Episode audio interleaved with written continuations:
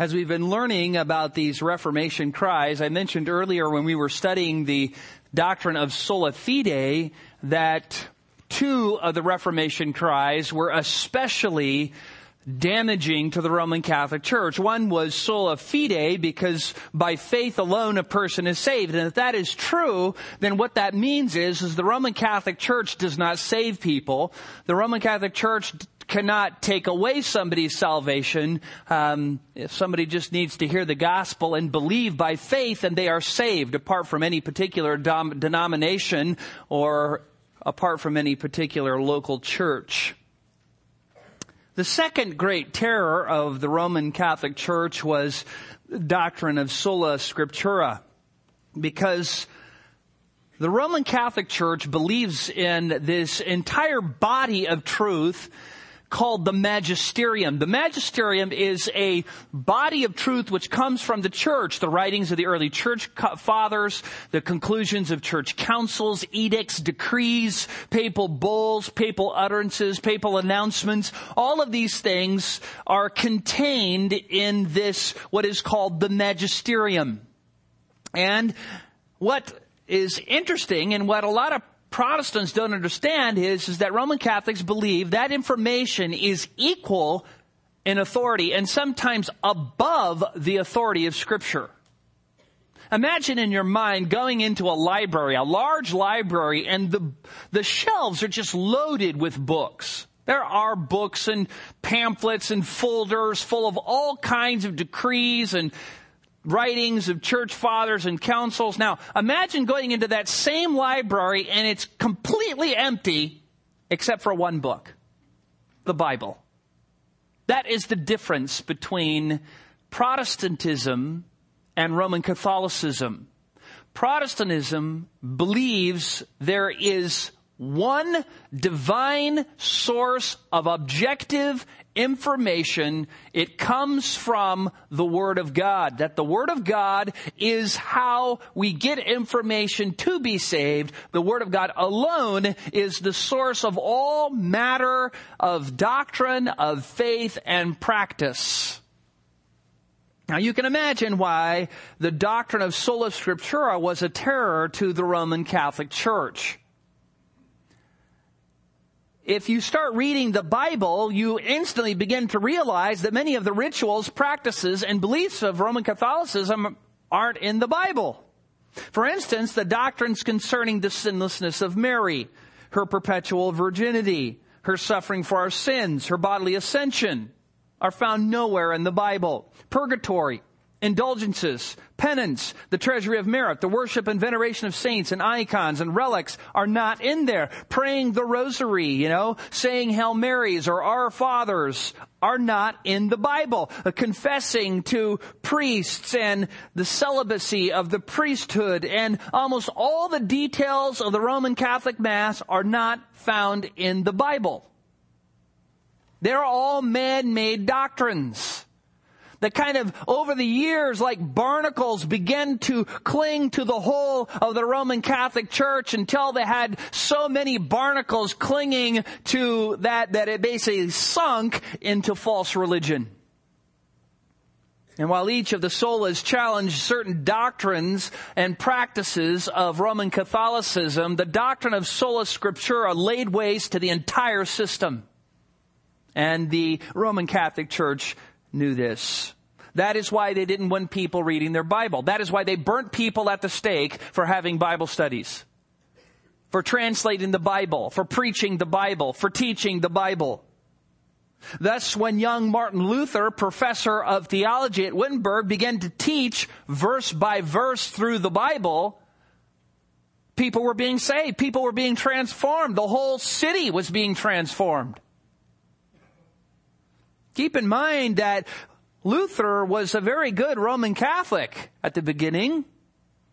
Luther once said that he had not even seen a Bible until he was 20 years old. During Luther's time, Roman Catholic system was a cesspool of immorality and corruption. Wicked priests were not teaching people the truth. They would be self-condemned if they did. The Mass was in Latin. Most people didn't speak Latin. So even though there are a few verses and a little bit of truth contained in the Mass, when it's said in a language you don't understand, it, it benefits you for nothing. Some of you probably grew up in a Roman Catholic church and can remember back to when all the masses were said in Latin and you came and you just kind of watched and depending on what the priest was doing, you would stand up and sit down and genuflect or whatever, but you had no idea what was being said. You were not edified in any way. This is what the church wanted. Why? Because that's how you control people. If you can keep them in ignorance, you can control people. Now at that time, the printing press was a relatively new invention.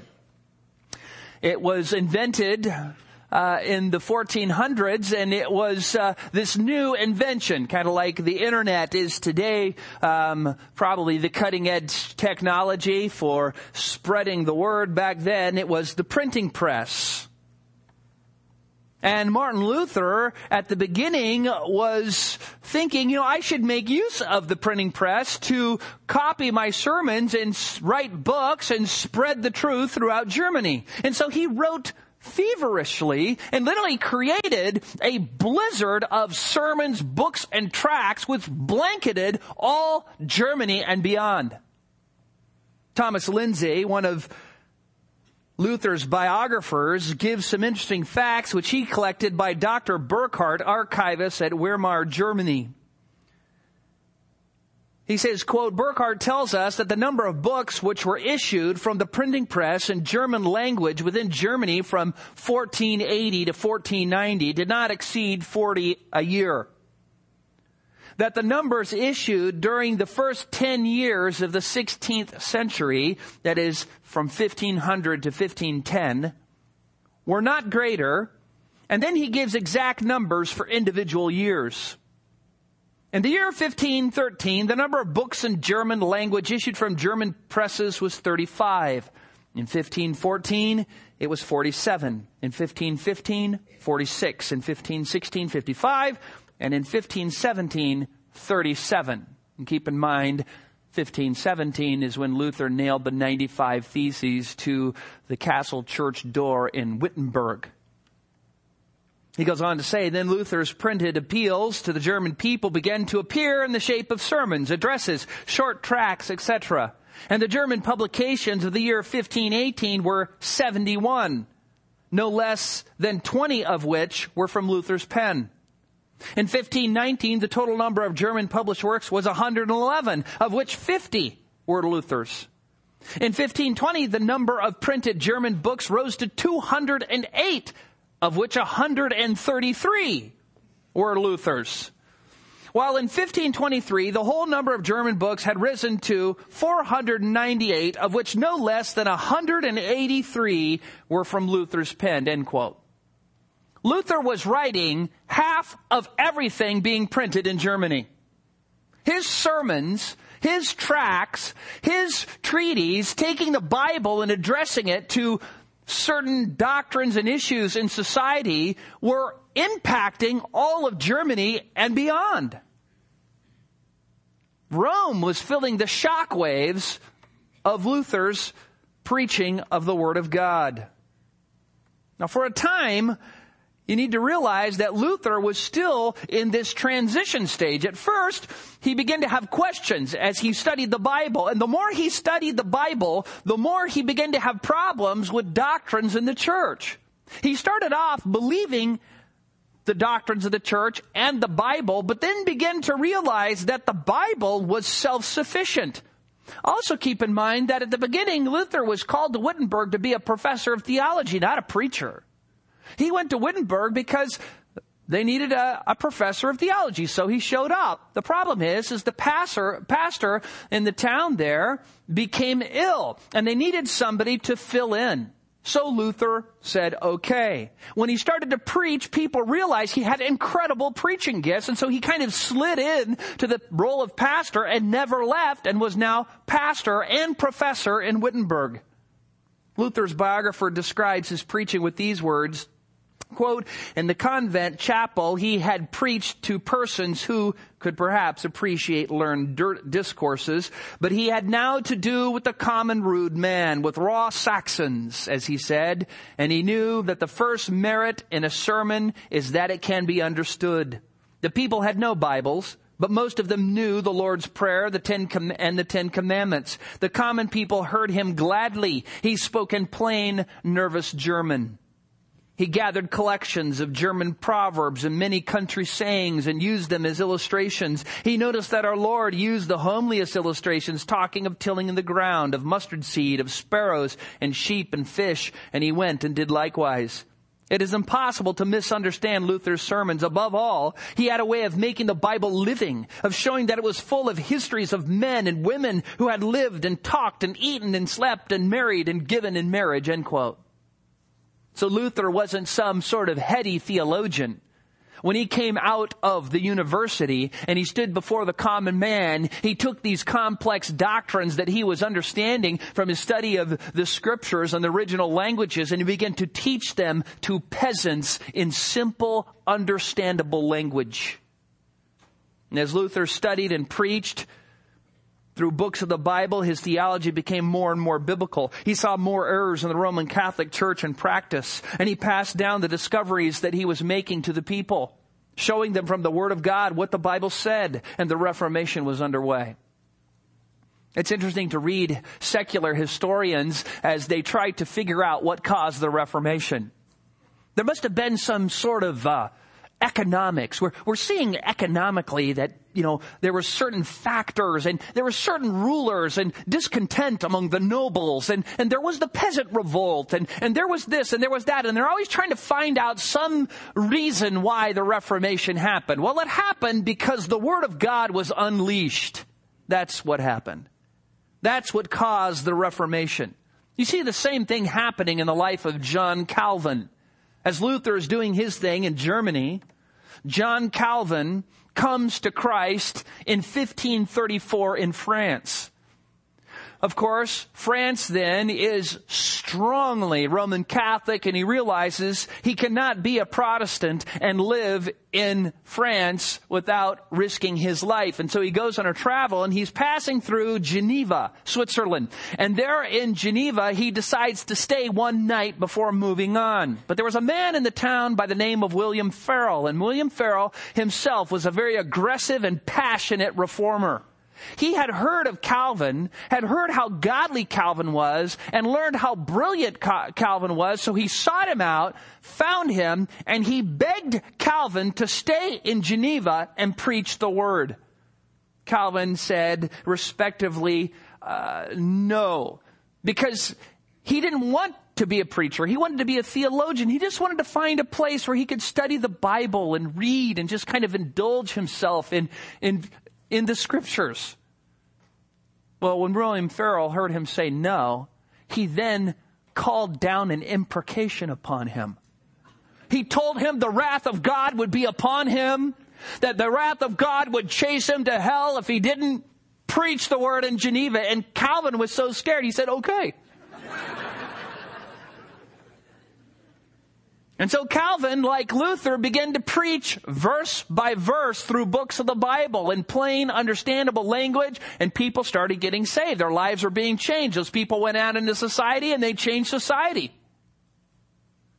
Geneva was being transformed, and just as problems arose in Germany because of this, so it happened in Geneva.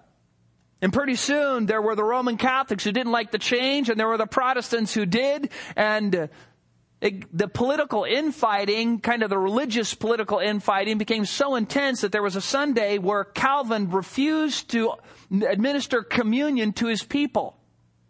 He said, your hearts aren't right within you. You're grumbling, you're complaining, you're angry, you're bitter, you're fighting with one, one another, and, and we're in no mood here to be giving communion. Well, they got so mad at him that they exiled him from Geneva and he was glad to go. He left. And then he went to Strasbourg, where he had a very fruitful and pleasant ministry with Martin Bucer. And was just having a great time there until Protestantism finally and the consequences of his teaching and others in Geneva began to have its inroads and Protestantism finally won the day. And William Farel called him up and said, come back to Geneva. Of course, he didn't want to go he referred to his time in Geneva as a cross and torture chamber. Yet Calvin, after praying, felt it was God's will that he would, should return to Geneva. Upon returning to Geneva, Calvin began to preach in the very next verse where he had left off in the very book and chapter where he had left off years previously. He, it was like he was never gone. It was just the next verse of scripture. And he kept preaching and preaching. And if you know, he basically preached almost through every book of the Bible. I think, you know, there's 20 some volumes of his sermons, expositions through the Word of God. It was as if he had never left off. He kept on preaching and he transformed all Geneva. And what's interesting, and a lot of people don't realize this, because, you know, in many people's minds, if you're a Calvinist, if you believe in the sovereignty of God or predestination, then you don't believe in evangelism. That is so antithetical to the truth. The greatest evangelists of all times believed what Calvin believed. And Calvin himself was a rabid evangelist and a trainer of missionaries. He trained hundreds of preachers to go out and preach through the Word of God. One of them being John Knox, who, if you know John Knox, was the great Scottish reformer who, after sitting under the teaching of Calvin, went back to Scotland and shook all Scotland for the cause of Christ. And so as the truth was being preached in Germany and Switzerland and Scotland and England, the Bible became known and it became obvious that things like indulgences and purgatory and the treasury of merit were false. They were not even in the Bible. They contradicted other, other doctrines. Of course, this made the Pope furious. The truth of the Word of God was cutting into his cash cow, especially in Germany where Luther's writings just almost just put an end to anything leaving the country to go to Rome. And so, in order to stop Luther, uh, a critical council was held, the Diet of Worms. We have mentioned it earlier. A diet is a council. They got together in the city of Worms, and it was there that Luther was to be tried, exposed as a heretic, condemned, and summarily burned at the stake. And that way they would have got rid of that pestilence in Germany.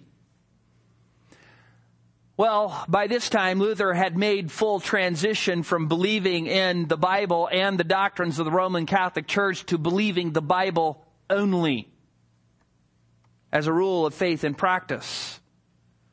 During the Diet of Worms, Luther was asked to recant his heretical teachings. He knew that if he refused, he would be burned at the stake. So there he was, standing before Charles V, the emperor of the entire realm of Spain and France and Germany and all the, almost all Europe, in front of cardinals and monks and bishops. And they're asking him, are you going to recant your works that you have written or not? In other words, are you going to let everybody know that everything you've taught from the Bible is false or not? Luther asked, for one more night to pray and come back and answer. The next day he came back and they pressed him. They just wanted a short, simple answer. Then Luther replied, quote, I believe not the Pope neither his general councils that have erred many times and have been contrary to themselves. My conscience is so bound and held captive by the scriptures and the word of God that it will not and may not revoke any manner of thing. It would be ungodly and unlawful for me to go against my own conscience. Hereupon I stand and rest. I don't have anything else to say. God have mercy upon me. End quote. They then press Luther for a shorter and simpler answer still. Will you or will you not recant what you have written? And Luther said, My conscience is bound by the word of God. Here I stand, so help me God. In saying that, Luther was declaring that he believed implicitly in the doctrine of sola scriptura that doctrine, faith, practices were all to come from the Word of God and the Word of God alone. That the Bible was over the church and the church was not over the Bible. Well, this brings us to our text in Deuteronomy chapter 8. A text we're going to look at which is going to teach us some important things about this doctrine of sola scriptura. I was tempted to preach from Isaiah 40 verse 8, which we read earlier, the grass withers and the flower fades, but the word of our God abides forever. But I thought this would be a good text because this one here is very convicting because it not only tells us that the scriptures are sufficient, but it really works at our heart to help us understand why. Now, just to give you a bit of context, Deuteronomy was written by Moses when Israel was camped across the Jordan River from Jericho. They've been wandering in the wilderness for 40 years. Of course, they didn't believe God. They didn't believe the promises of God. And so they had to go on a death march until that entire generation had died off. So it's some 40 years later. They're now getting ready to enter the land. Moses, because in a fit of anger, struck the rock, exasperated by the people, and he did not trust God. God said, you can't go into the land. You're to die. I'll let you look at it, but you can't enter in. So he knows he's going to die. He knows the people are going to enter in the land and take possession of it. So he writes the book of Deuteronomy, which means second law, not because it is a second law, um, like new information. It is the same information given in Exodus and Leviticus and the first 10 chapters of Numbers, but it's a, that law applied practically or illustrated in certain situations, common things that they're going to encounter in the, in the promised land. So it's kind of a practical guide for how to apply the law of God to your life in the promised land as a Jew under the old covenant. And so in chapters 1 through 4, Moses gives a quick historical survey. In chapter 5, he restates the Ten Commandments. And then in chapters 6 through 10, 6 through 9, he gives this spiritual pep talk. If you read, he tells them not to forget and not, not to, to forsake the Lord and to remember God's commandments and to stick to the covenant. And he keeps exhorting them over and over again before he begins to apply the law to various situations. And so our text comes in the middle of this spiritual pep talk. I'm going to read verses 1 through 6 of Deuteronomy chapter 8, and then we're going to focus on verse 3. Moses writes, all the commandments that I am commanding you today, you shall be careful to do that you may live and multiply and go in and possess the land which the Lord swore to give to your forefathers. You shall remember all the way which the Lord your God has led you in the wilderness these 40 years, that he might humble you, testing you to know it was in your heart whether you would keep his commandments or not. He humbled you and let you be hungry and fed you with manna which you did not know, nor did your fathers know, that he might make you understand that man does not live by bread alone, but man lives by everything that proceeds out of the mouth of the Lord. Your clothing did not wear out on you, nor did your foot swell these 40 years. Thus, you were to, yet, thus you are um, to know uh, in your heart that the Lord was disciplining you just as a man disciplines his son. Therefore, you shall keep the commandments of the Lord your God to walk in his ways and to fear him.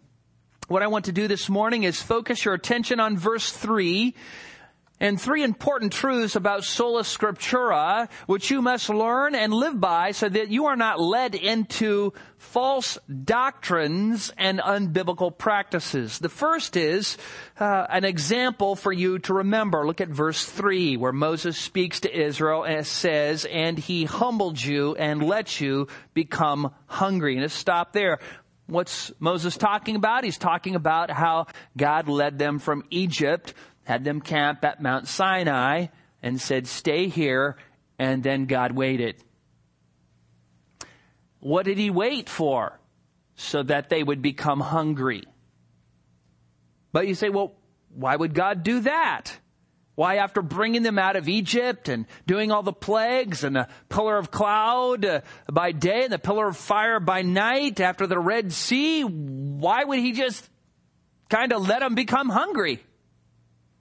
Well, if you look back at verse 2, it tells us, starting in the middle of the verse, Moses says that he might humble you testing you to know what was in your heart, whether you would keep his commandments or not.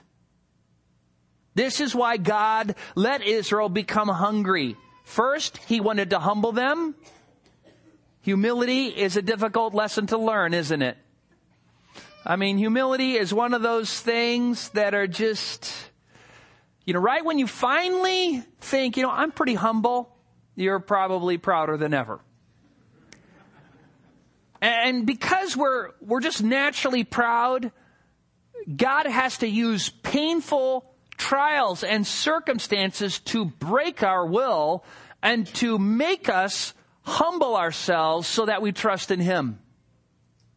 Humility is one of those lessons that we just need to always be learning a little bit more of because we like attention, we like power, we like fame, we like to be the best. We like to be number one. We like to have things our own way. We like to trust in ourselves and our own strength, our own ingenuity, our own resources. We don't want to submit. It's just common because we're sinners. Yet Jesus said in Matthew 18, 4, whoever then humbles himself as this child, he is the greatest in the kingdom of heaven. You want to be the greatest in the kingdom of heaven? Then be the humblest. That is just so antithetical to the world. Jesus said in Matthew 23, 12 to the religious leaders, whoever exalts himself shall be humbled, and whoever humbles himself shall be exalted. In James chapter 4 verse 10, James says, humble yourselves in the presence of the Lord, and he will exalt you in due time. You have to choose to humble yourselves to not grasp for power, not grasp for position, not trust in yourself, not rely on your own strength, to let God, to let someone else, let other people get the attention, other people get the position, other people get the fame, and let God promote you, but you don't promote yourself. Peter, knowing that pride is especially great in young men, says this in 1 Peter chapter 5 verses 5 through 7. You younger men likewise be subject to your elders. Then he says, and all of you clothe yourself with humility towards one another, for God is opposed to the proud, but gives grace to the humble. Therefore, humble yourselves under the mighty hand of God, that He may exalt you at the proper time, casting all your anxieties upon Him because He cares for you. There is a whole year's worth of sermons here. But just a couple things in that Peter verse, which is so good. The constant exhortation to humble yourself, which means you have to choose to do it. You humble yourself. Now, God will humble you if you don't humble yourself. The other thing is the verse 7 where he says, casting all your anxiety on him. Think about that the root, at the core, at the heart of anxiety is a refusal to believe that God is sovereign, a refusal to believe God is in control, a refusal to trust Him in His promises. It's pride. And then the fruit of pride a lot of times is anxiety, fear, fretting, and worry. Because you don't believe God is in control. You don't believe He's going to take care of you. You don't believe His word is true. Otherwise you wouldn't be anxious. And so he says, casting all your anxiety on him. After he says to humble yourself three times. Because who cares for you? God cares for you. Over and over again, the Word of God tells us to humble ourselves. Humility seeks to give glory for all things good, seeks to rely on God for all things, and takes responsibility for all things bad. You know, Israel was rejoicing when they left the prom, they, they left uh, Egypt to go to the promised land. They thought, you know, it was great. They saw all those plagues come upon the people of Egypt who were putting them to slave labor and the Egyptians had to suffer and they didn't. They got to escape from the death of the firstborn. And by the time that last plague came and the death of the firstborn died, the Israelites were so loathsome in the sight of the Egyptians, the Egyptians just got out all their money and all their jewels and all their gold and said, we're paying you. Leave. And that's why the scriptures say they plundered the Egyptians. It was, it was as if God made the Egyptians pay Israel for all of their slave labor. And so they left with God on their side, loaded with cash out into the wilderness. But what is the first thing God did? He led them to a dead end. And said, yeah, camp everybody right next to the Red Sea in this little boxed canyon. And then what happens? Pharaoh changes his mind, goes, what did I just do? I just fired my workforce. So he sends his army, and what happens? The people have been put into an impossible situation that they cannot deliver themselves from, and there's no hope of escape. And then what does God do? He delivers them. Unlike any time ever before, he parted the sea and they crossed on the other side in dry, dry land. And then when Pharaoh's army came and tried to do the same, they were all destroyed delivered by something they never even imagined. Then God led them to Mount Sinai. And they must have been, man, we got rid of the Egyptians. And you see the army wiped out. And man, look at all the cash I got. You know, my master gave me all this before I left. Well, I got this. Well, look what I got. And they're all excited about their freedom. And you know what happens. As soon as you get a whole bunch of people and they're free, other people assert themselves. You know, I think I need to be mayor. Now I think I need to lead this, this, this group here. Moses is a good guy, but I can be in charge. And you know there's all these petty things going along. You got two million people. You know it's happening. People are just kind of self-appoint themselves. And God's trying to teach them a lesson. He's God and they're not. He's in control and they're not. They need to trust Him and trust His promises, not themselves. And so what does he do? He takes them out and says, here, camp here at Mount Sinai. And then he just, God just chills out for a while. And pretty soon they start getting a little hungry. You know, two million people gobble up all the snacks quick. And all of a sudden, it begins to dawn on people as their stomachs begin to growl, as they see grandma and grandpa with no food, and their children with no food, and them with no food. What am I doing out here in the middle of the desert? I can't survive out here. There's not enough food for two million people. There's not even enough food out here for two. We're gonna die. We're gonna die. And so, what do they do? Well, you know, some of those assertive people go, okay, we need to make a plan here. Let's get a committee together. What are we going to do? We cannot survive out here. It's impossible. There's no way we're going to live. We're all going to die. We're, we got to go back to Egypt. We've got to go back to Egypt. You know, we could volunteer to be slaves again. At least we had melons and leeks to eat. Does that sound familiar to you? Oh, is that so familiar? Is that exactly, you know, I, I find it interesting. Sometimes people, you know, read Exodus, they go, man, what's wrong with those people? What's wrong with us?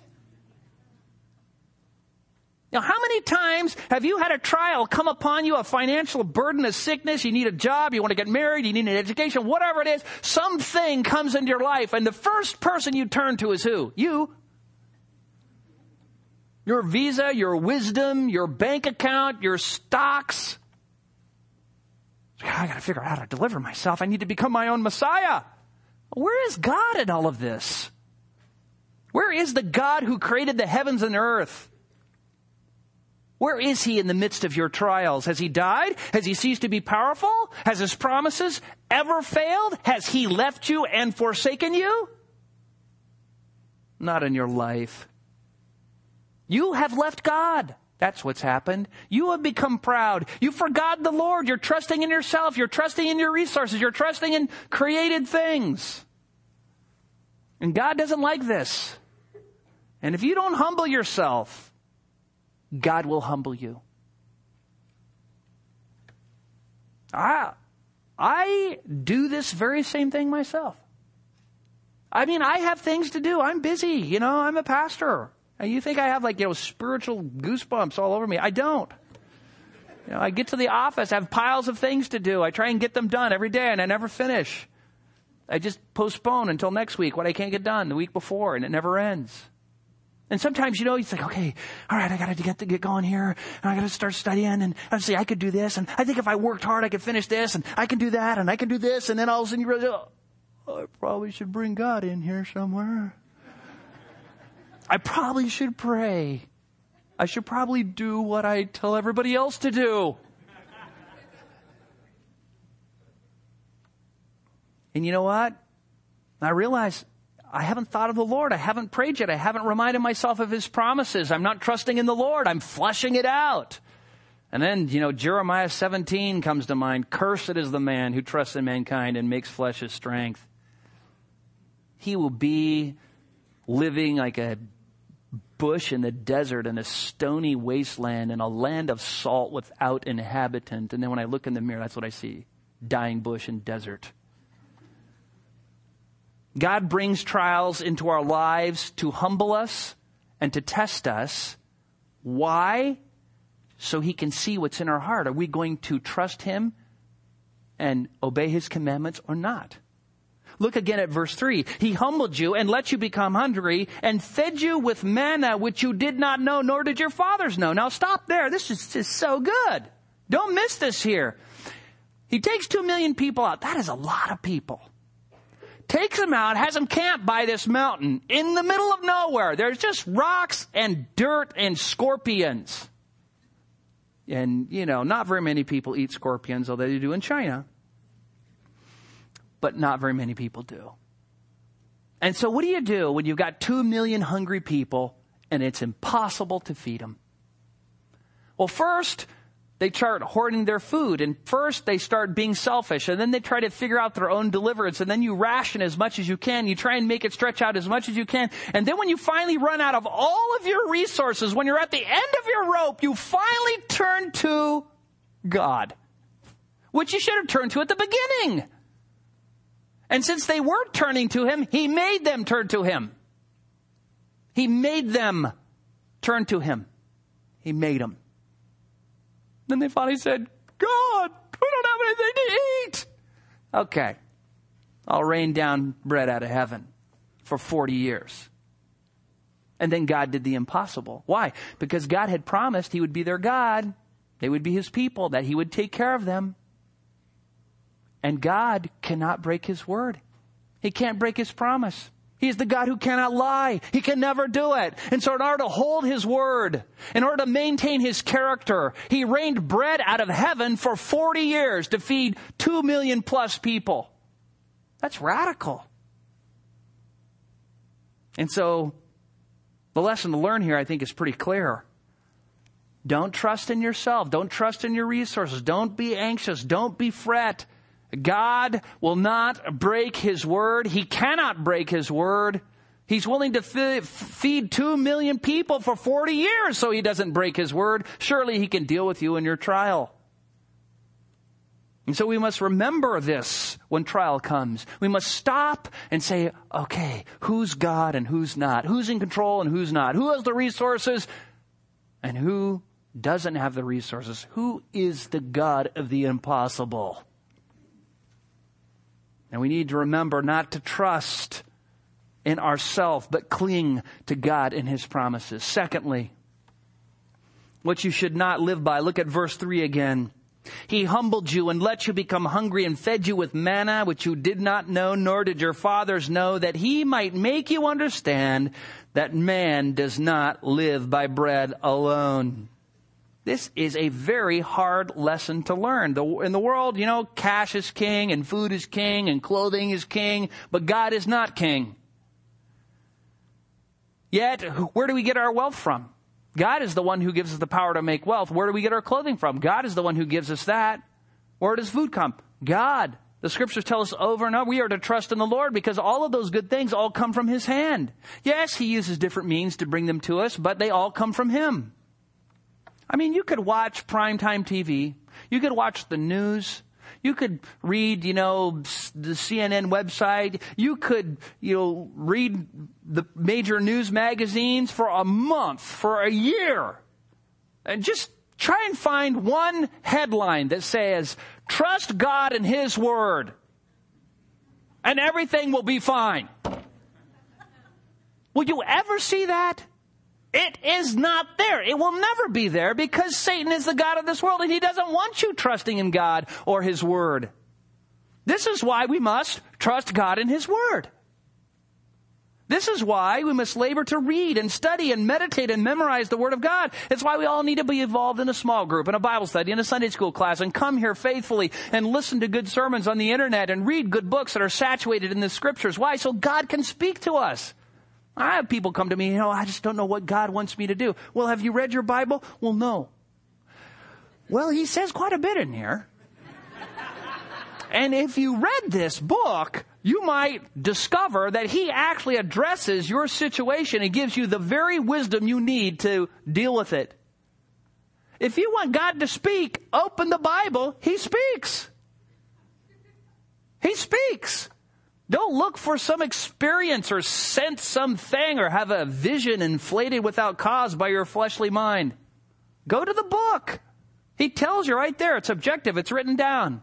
Read the Bible. You have to do this. That's how God speaks to us. He speaks to us through His Word. He wants to speak to us. We need to let Him speak to us. We need to put ourselves in those positions where He can. You know, Jesus quoted the very text we're looking at when He was tempted in the wilderness. In Matthew 4 4 and Luke 4 4, remember what happened? Satan comes to Jesus. And where was Jesus? Well, Jesus is in the wilderness. How did he get there? The Spirit led him out there. Just, just like God led Israel out into the wilderness, so the Holy Spirit led Jesus out into the wilderness. And Jesus had fasted. It was the Father's will that he fast for 40 days. So God let Jesus become really hungry and he let Israel become hungry, not 40 days hungry, but hungry. And then the temptation came. The, Satan says, Jesus, why don't you just take this rock and turn it into a loaf of bread and eat if you are the Son of God? Well, he was the Son of God. He had infinite resources as the Son of God. And so the parallels here are amazing because both Israel and Jesus were in the wilderness. Both of them knew God promised to take care of them. Both were allowed to become hungry. Both had the opportunity to trust in God's word. Israel did not do it and instead grumbled and complained, and Jesus did.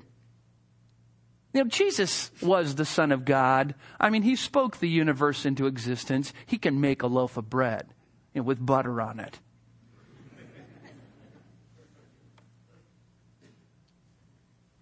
Jesus is the example here. Jesus humbled himself. He submitted to the trial. He said, God promised to take care of me. I am not going to exert my will contrary to his will. I am going to submit until he feeds me. So the question is, are you going to act like Israel or are you going to act like Christ? Are you going to trust in yourself and your resources and grumble and complain? Or are you going to remember that God is perfectly faithful, that he never breaks his word? Verse 3 says, God wants you to understand that man does not live by bread alone and what God is teaching us through Moses is that we are not to trust in things that God created, but in the sovereign God who created them. So get ready. Trials will come upon you. I mean, if you're not going through one now, just get ready. You know, whenever things are going good, I know that it's just, you know, kind of the lull in between the next wave that hits. He will bring trials into your life to humble you, to test you, to see whether or not you're going to trust Him to see what's really in your heart. What is your first response going to be? I've got to go to God, pray, meditate, remember the scriptures, and have faith in them, or am I going to look to my own resources? Thirdly, what you must live by. Look towards the end of verse 3. But man lives by everything that proceeds out of the mouth of the Lord. Notice the first word, but, which tells us a contrast is being made between what should and shouldn't be trusted in. Don't trust in your own physical strength, your intelligence, bread, money, jobs, government, the next president, but instead trust in everything that proceeds out of the mouth of the Lord. And what does proceed out of the mouth of the Lord?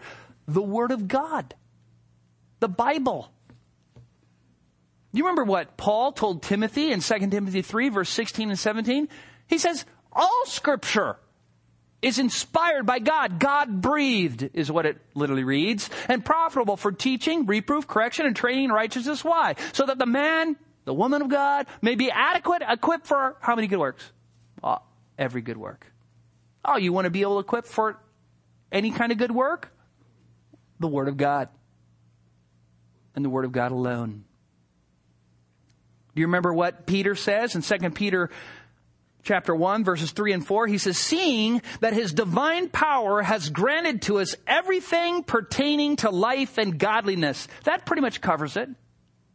But where does that stuff come from? Through the true knowledge of him who calls us by his own glory and excellence. For by these he has granted to us his precious and magnificent promises, so that by them you may become partakers of the divine nature, having escaped the corruption that is in the world by lust everything pertaining to life and godliness through this book.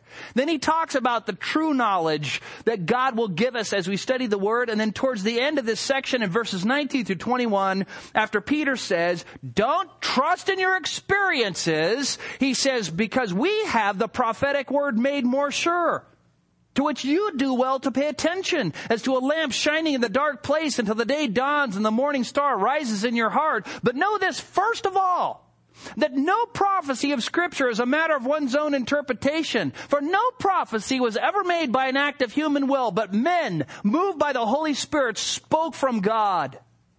You want to know what this is? This is God speaking to you. You want to hear from God? You read the book. You hear the book. You talk about the book with people who know the book.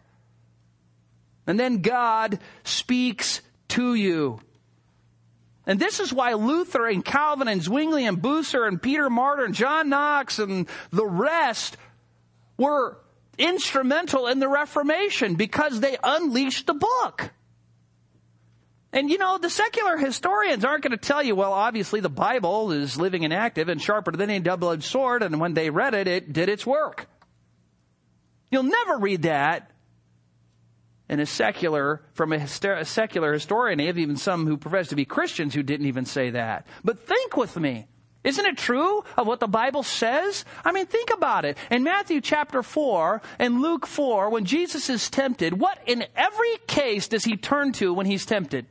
The scriptures. In Matthew chapter 5, verse 17 to 18, what does Jesus say will never pass away? The scriptures. In Matthew 26, verse 54, and Luke 24, 44, what did Jesus say would have every detail accomplished? The scriptures. When Jesus argued and debated with the Pharisees and scribes and lawyers, what did he always refer to? The scriptures. In Luke 24, 27 and 44 and 46, what did Jesus refer to when speaking with the disciples on the road to Emmaus? The scriptures. In John chapter 5, verses 45 and 47, what did Jesus say would judge all men in the final day? The scriptures. In John 10 35, what did Jesus say could not be broken? The scriptures. What did, did Paul, when he was in Ephesus, and what did he remind the Ephesians elders of in Acts 20, verse 20, and, and verses 28 to 32, that he taught them night and day, both publicly and from house to house for a period of three years, the scriptures. In Acts 17:11, what did Paul said made the Bereans more noble than those in Thessalonica because they searched the scriptures. In 1 Corinthians 15, chapters 1 or verses 1 through 4, when Paul lays out that little condensed version of the gospel, what does he say is it based on? The scriptures. In Ephesians 6, what is the believer's only offensive weapon? The scriptures, the word of God. In Colossians 3:16, what are we to allow to dwell in us richly? The scriptures. In 1 Timothy 4 verse 6 and 13, what does Paul tell Timothy to teach, to give attention to, to be absorbed in, to take pains with night and day? The scriptures. The preaching and teaching of the Word of God. He tells Titus the same thing in Titus chapter 1, verse 9, 2 1 and 2.15. And what in Jude 3 does Jude say we are to earnestly contend for the faith once for all delivered to the saints, which is found where? In the scriptures. You wonder why the reformers came to believe in sola scriptura? Because that's what the Bible teaches. You know what? If you read biographies of Martin Luther and Calvin and Zwingli and John Knox, you're going to fight. These guys were sinners. They made stupid mistakes. They made, they did evil things. They were not perfect. They were sinners. They wrote things that were wrong. They said things that are wrong. They had flawed theology. But I'm telling you, they did one thing right. And that one thing is they believed in sola scriptura. They preached through the scriptures. They preached through the word of God. And it changed all of world history. The world has never been the same and will never be the same.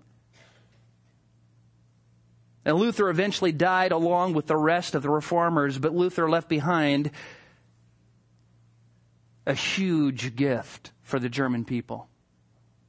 And that was the Word of God in the common language. When he was hiding in Wartburg Castle, and almost, it's, it's unprecedented. It's borders on the miraculous. He translated the entire New Testament from Greek into German in 10 weeks. 1,500 verses a day. Uh, that, that, I mean, even if you knew it Greek perfectly, it would still be a nightmare to do that, and he did a good job. And he gave that Bible to the German people, and they could read it for themselves, and there was no turning back. You can't stop the work of God in the world when the Bible is unleashed. You want to change society? You want to see people change? You want to see morality come about? Then unleash the Word talk about the word, live the word. That's what changes people and people change society. Not government, not laws, not politics. The word of God unleashed by the people of God is what has always transformed societies from evil to good. The great power to change the world is contained in this book. And so as you leave here today, I hope that each of you realizes you can have your own little reformation in your neighborhood, at your workplace, among friends. You just need to live this truth and speak this truth. And you know what? You're going to receive opposition just like Luther and Calvin and Zwingli and John Knox did from those who don't like it. But you know what else you're going to do? Cause reformation. Let's pray. Father, we thank you so much for this text. What a great text to just be reminded that we are not to be living on bread alone, but everything that proceeds out of your mouth, which comes from your holy word. Father, if there is somebody here who doesn't know you, somebody here who has never gave their life to Jesus Christ, who has never repented of their sins and trust completely in Christ alone, by grace alone, through faith alone, receiving the truth of the gospel alone from your word alone. Father, may that happen this morning. May they realize that Jesus died for them and shed his blood on their behalf, that through faith and faith alone, we can receive the free gift of eternal life, that you are willing to forgive us and change us and transform us into new creatures in Christ. And for the rest of us, may we leave here committed to become our own little reformers in whatever sphere of influence you have given us. We pray this in Christ's name. Amen.